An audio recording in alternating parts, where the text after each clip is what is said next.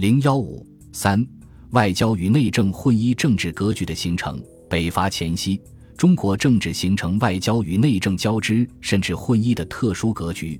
外国势力的存在已经成为中国政治变化重要的、有时甚至是决定性的因素。导致这一现象的原因在于利益上的关联。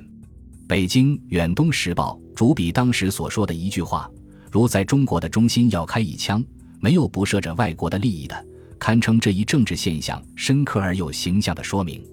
二十世纪二十年代的中国是列强新一轮争夺的场所。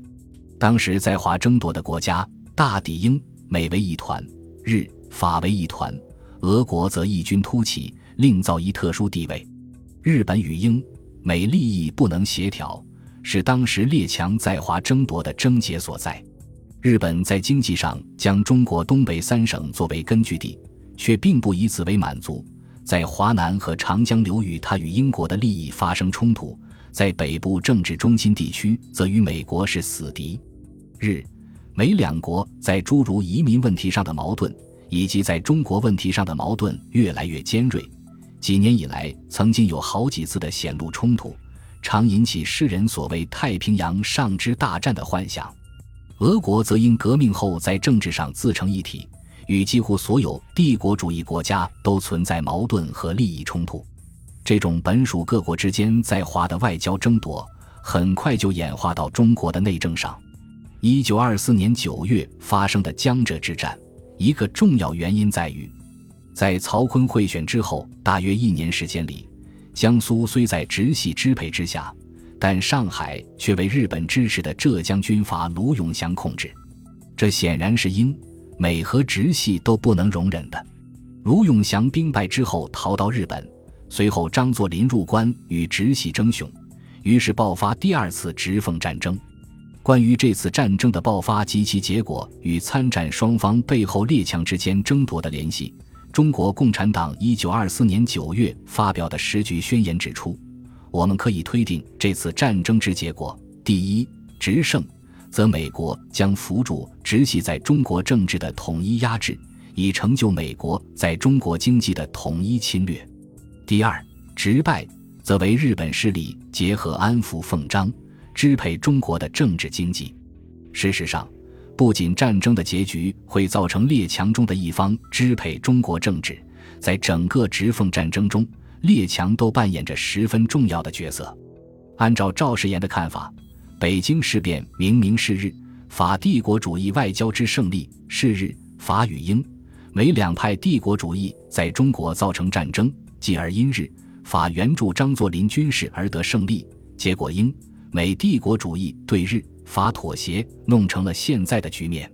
作为战败的一方，吴佩孚辗转退到长江中游一带，最终也在英美支持下获得东山再起的机会。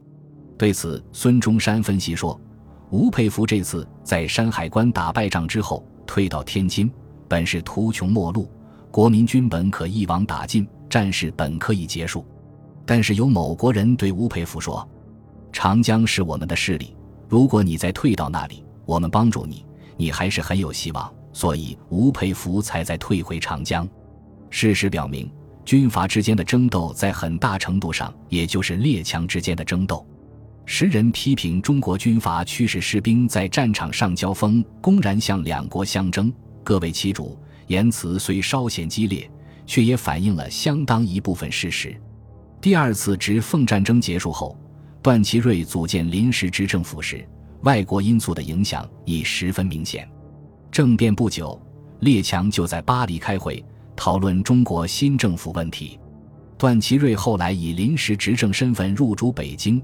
身后就有日本支持，英国方面也是默认了的。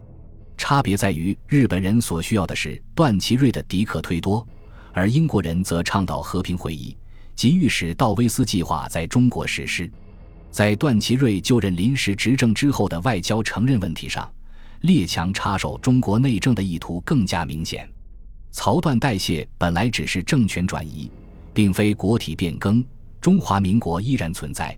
原无所谓外交承认问题，外交团所谓承认，是企图要挟中国对金佛郎案作出让步。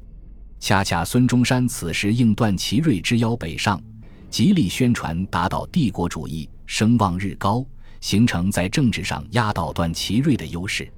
列强虽不愿失去要挟段祺瑞的机会，但更不愿孙中山掌握政权。于是，本来准备采取拖延方式以要挟段祺瑞的承认问题，遂因孙中山宣传反帝而得到顺利解决。期间，外国对中国政治的干预十分明显。后来，郭松龄反戈之凤变发生，在冯玉祥的主张下，段祺瑞拟修改临时政府制，设责任内阁，并作出准备通电下野的姿态。在此形势下，委员制呼声又起。因委员制多少带有苏俄政治色彩，列强表现出强烈的反对态度。外交团对黄埔声明，如中央政府采用委员制，即下期回国，致使委员制主张很快销声匿迹。就是直接导致段祺瑞政府垮台的三一八事件，也是因为列强在国民军与奉直军阀的战争中支持后者，引发大沽炮击事件。八国公使团联合向中国政府发出最后通牒，激起中国各界的愤怒，与执政府卫队发生冲突所致。中国政治中外交与内政交织甚至混一的特征，《国文周报》当时的一篇社评分析得十分透彻。民国十三年，战乱相寻，杀戮无穷，百业凋敝，民不聊生。国人但知由于军阀之攘权夺利，而不知尚有由于外人之竞争势力。但知军阀与军阀相争，而不知尚有某国与某国暗斗；但见国内军阀之此起彼伏，而不知尚欲有外国势力之互为嚣张。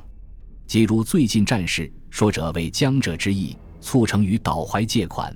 今佛郎案若成，曹吴之败，不知弱势之速。北方局面之变幻，无异于某国战胜他国。扬子江流域，以英人之势力范围。而竟成户县政府之策源地。战事中，英美与日法新闻机关之针锋相对之宣传，无不显示列强对华外交方针之分歧。而内争中掺杂外交意味最浓者，亦当以此次为甚。外人既亲投火种于中国，致招焚辱，则复转而苛主人之责任，勒索其赔偿，要挟其利权，即乘风打劫于烈焰之中。复多方刁难于灰烬之余，民国以前之痛史，无不因内乱而招外侮；民国以来之痛史，则因外交而致内乱不及，复因内乱而致外侮迭来。外交乎？内乱乎？国人固当知所注意，而今后政府之外交政策如何，犹当为将来内乱与否之关系所在矣。外国因素在中国政治中的存在，从两个方面导致了中国政治内涵的改变：一方面是外国极力干预中国政治，将列强的意志强加于中国政治的实践；另一方面，由于力量有限，中国政治家在实际政治中往往寻求外国的支持与帮助，南北皆然，于是造成外交与内政混一的奇特状况。《士生周报》时评结合郭松龄倒戈后日人助张一郭。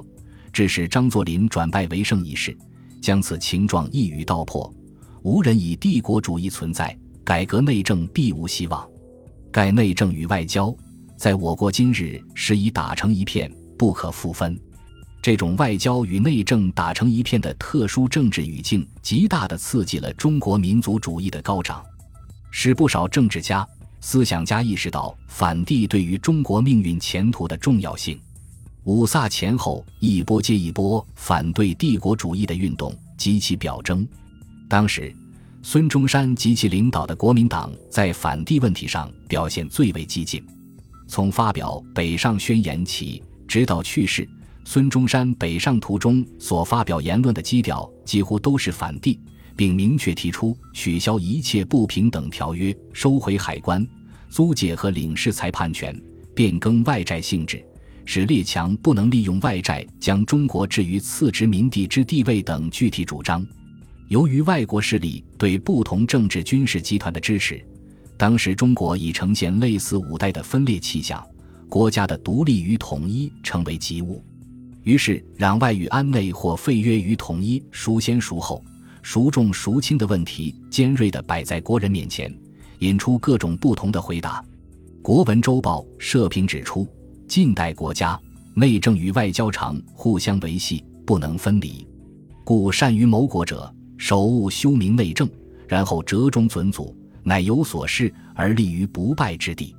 孙中山也主张先安内后攘外，这一权衡使他不惜在谋求统一的政治军事斗争中寻求外国，尤其是俄国和日本的援助。章太炎一类思想家却选择了借攘外以安内政治取境，认为中国问题的关键是要攘外，因为这一努力的成功有助于在国内建立统治威信。张氏很早就意识到，在列强环伺的形势下，中国国内处于角逐状态中的实力派，不用说将列强全部打倒，只需战胜其中一国，则大号自归，民间焉有异议？这一思想被张氏贯彻始终，但其安内的手段不是实现大一统，而是地方自治。五卅之后，张氏将攘外上升到更加突出的地位，以致为达目的不惜暂时支持自己并不拥戴的中央政府，极断其锐。当唐绍仪与章太炎商量道断时，章太炎态度十分明确：外交紧急，需外人承认者方能与开谈判。若贸然倡议道断，人将以不恤外患，好心内争相资，必无与无党表同情者。本集播放完毕，感谢您的收听，喜欢请订阅加关注，主页有更多精彩内容。